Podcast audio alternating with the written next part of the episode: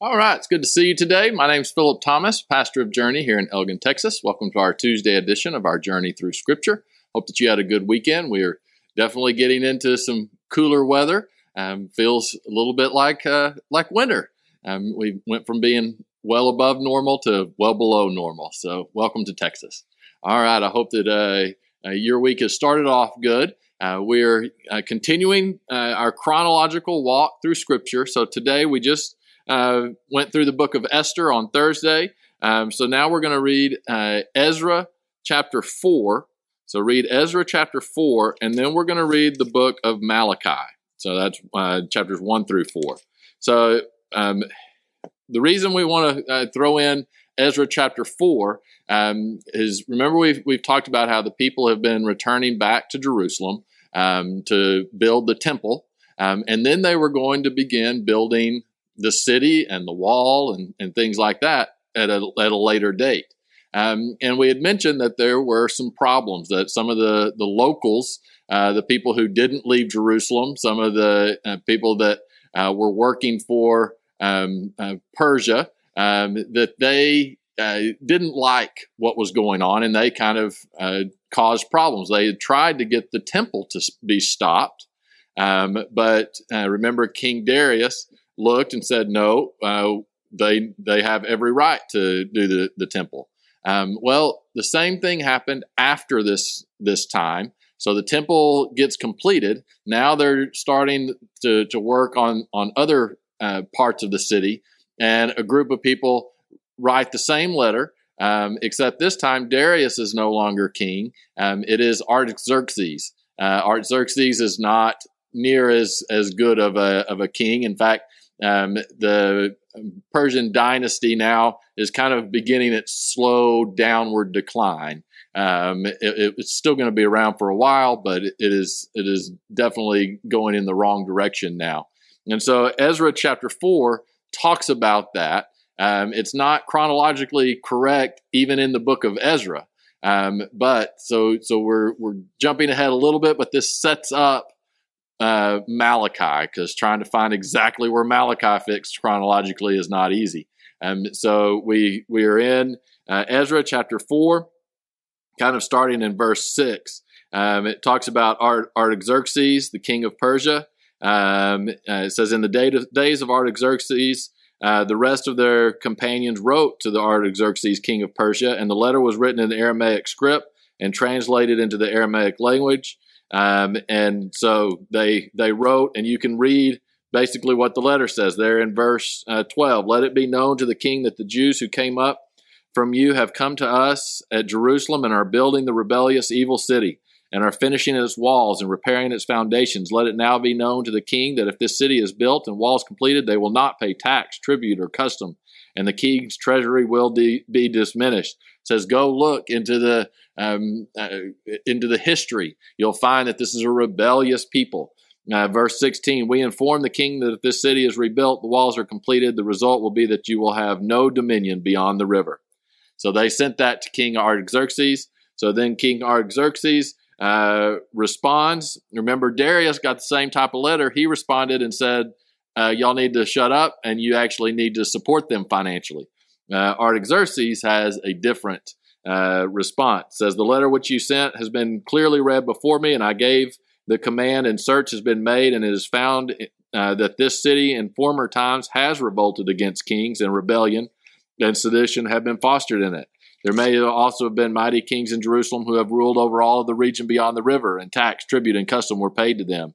Now give the command to make these men cease, that this city may not be built until the command is given by me. Um, now, verse 23 Now, when the copy of King Artaxerxes' letter was read before uh, the, the guys there uh, and their companions, they went up to haste to Jerusalem against the Jews and by force of arms made them cease. All right, so reason that this is we read this here is that there's this is tumultuous time and years are passing like we're we're reading this going pretty quickly but this is taking a long time it took a long time for the temple to be completed then there was a long period of time before the city was going to be rebuilt and the and the walls uh, restored.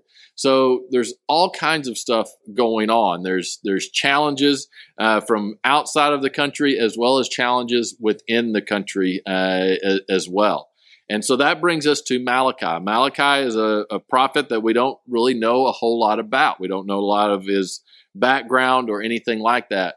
It appears that you know there's a couple of different time frames that this could apply to, but uh, because he uses the term governor, it appears that this would be a time after the second temple has been built and they've been practicing uh, you know sacrifices and things like that. So the the priests have started doing uh, their their duty, uh, but they are clearly not doing it correctly. Uh, they're falling into some of the uh, same old problems that the people had had years and years before.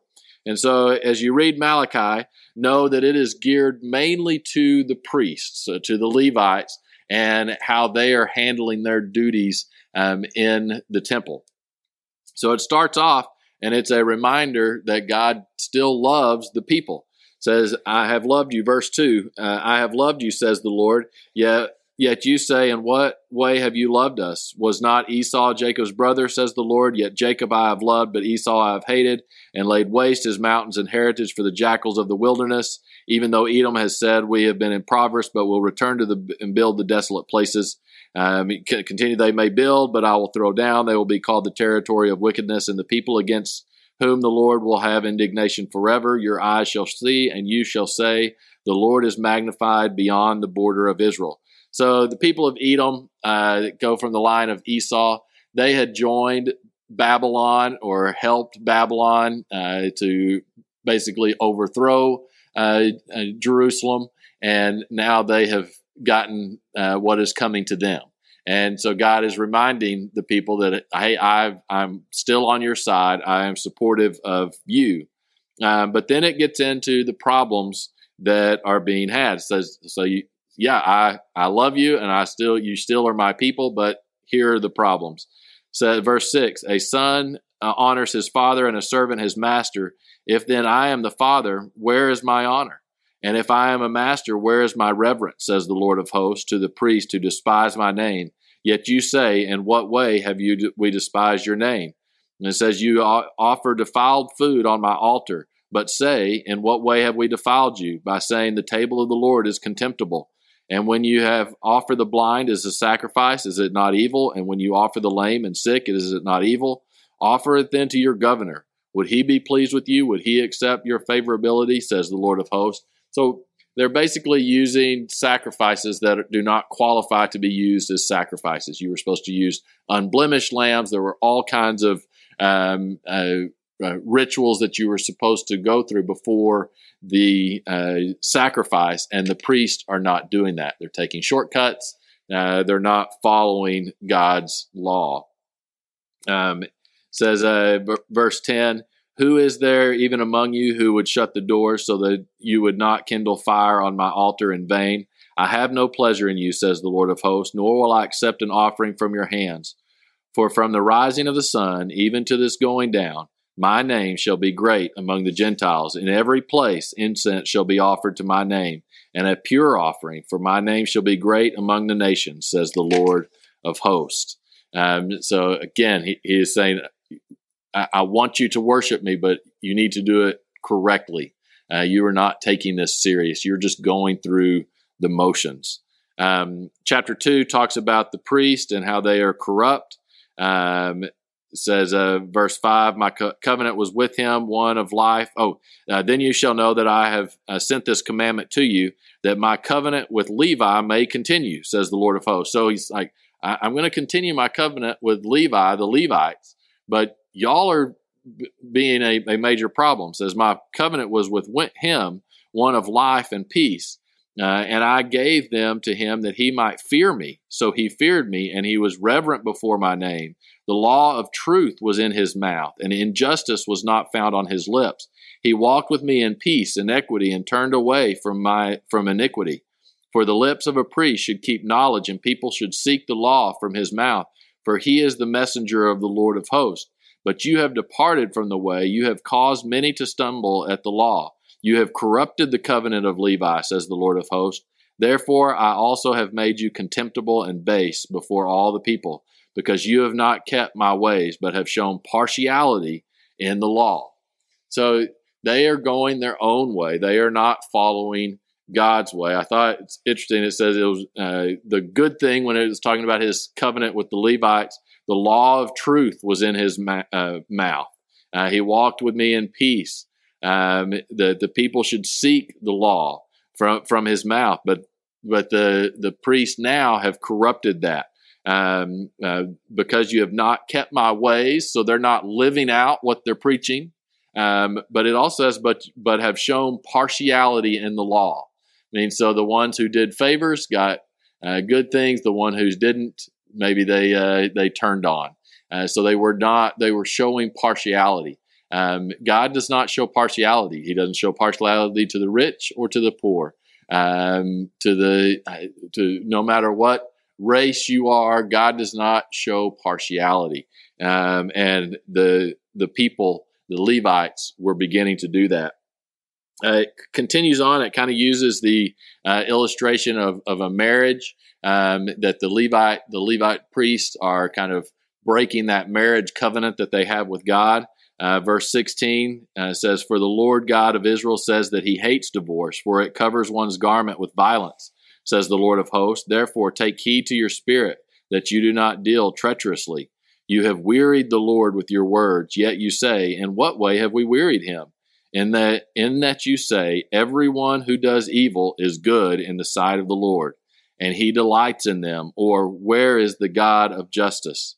So, this is kind of similar to that thing of you calling good evil and evil good, um, right? That the the priests are allowing people um, to commit evil and then calling them good, um, possibly because the the people are you know filling the pockets of the priest. We don't we don't know the details exactly here, um, but but we kind of get the general idea of the how the priests are are failing, and so Malachi is is letting them know. Um, and then uh, chapter three um, kind of starts looking forward to a time where a messenger will come. It's probably talking about John the Baptist. says, Behold, I send my messenger, and he will prepare the way before me. And the Lord whom you seek will suddenly come to his temple, even the messenger of the covenant, in whom you delight. Behold, he is coming, says the Lord of hosts. But he who can endure the day of his coming, um, but who can endure the day of his coming? And who can stand when he appears? For he is like a refiner's fire and like a launder's soap. He will sit as a refiner and purifier of silver. He will purify the sons of Levi, purge them as gold and silver, that they may offer to the Lord an offering of righteousness. And then uh, verse 6 For I am the Lord, I do not change. Therefore, you are not consumed, O sons of Jacob. Yet from the days of your father you have gone away from my ordinances and ordinances and have not kept them. Return to me, and I will return to you, says the Lord of hosts. But you said, In what way shall we return? Um, um, so, you know, again, the people are starting to go down the wrong path. Malachi is reminding them um, that they need to turn. And of course, he's mainly directing this to the Levites and, and the priest of the day. Um, verse, verse 8 says, uh, Will a man rob God? Yet you have robbed me. But you say, In what way have we robbed you? robbed you in tithes and offerings. You are cursed with a curse, for you have robbed me, even this whole nation. Bring all the tithes into the storehouse, that there may be food in my house, and try me now in this, says the Lord of hosts. And so the, the Levites are not even handling the the tithes and the offerings uh, well. Um, you can continue on. Uh, you can read the uh, the continued complaints uh, against the uh, priest in chapter three, and then chapter four kind of has this day of the Lord, looking where everything will be made right. It says, For behold, the day is coming, burning like an oven, uh, and all the proud, yes, all who do wickedly, will be stubble.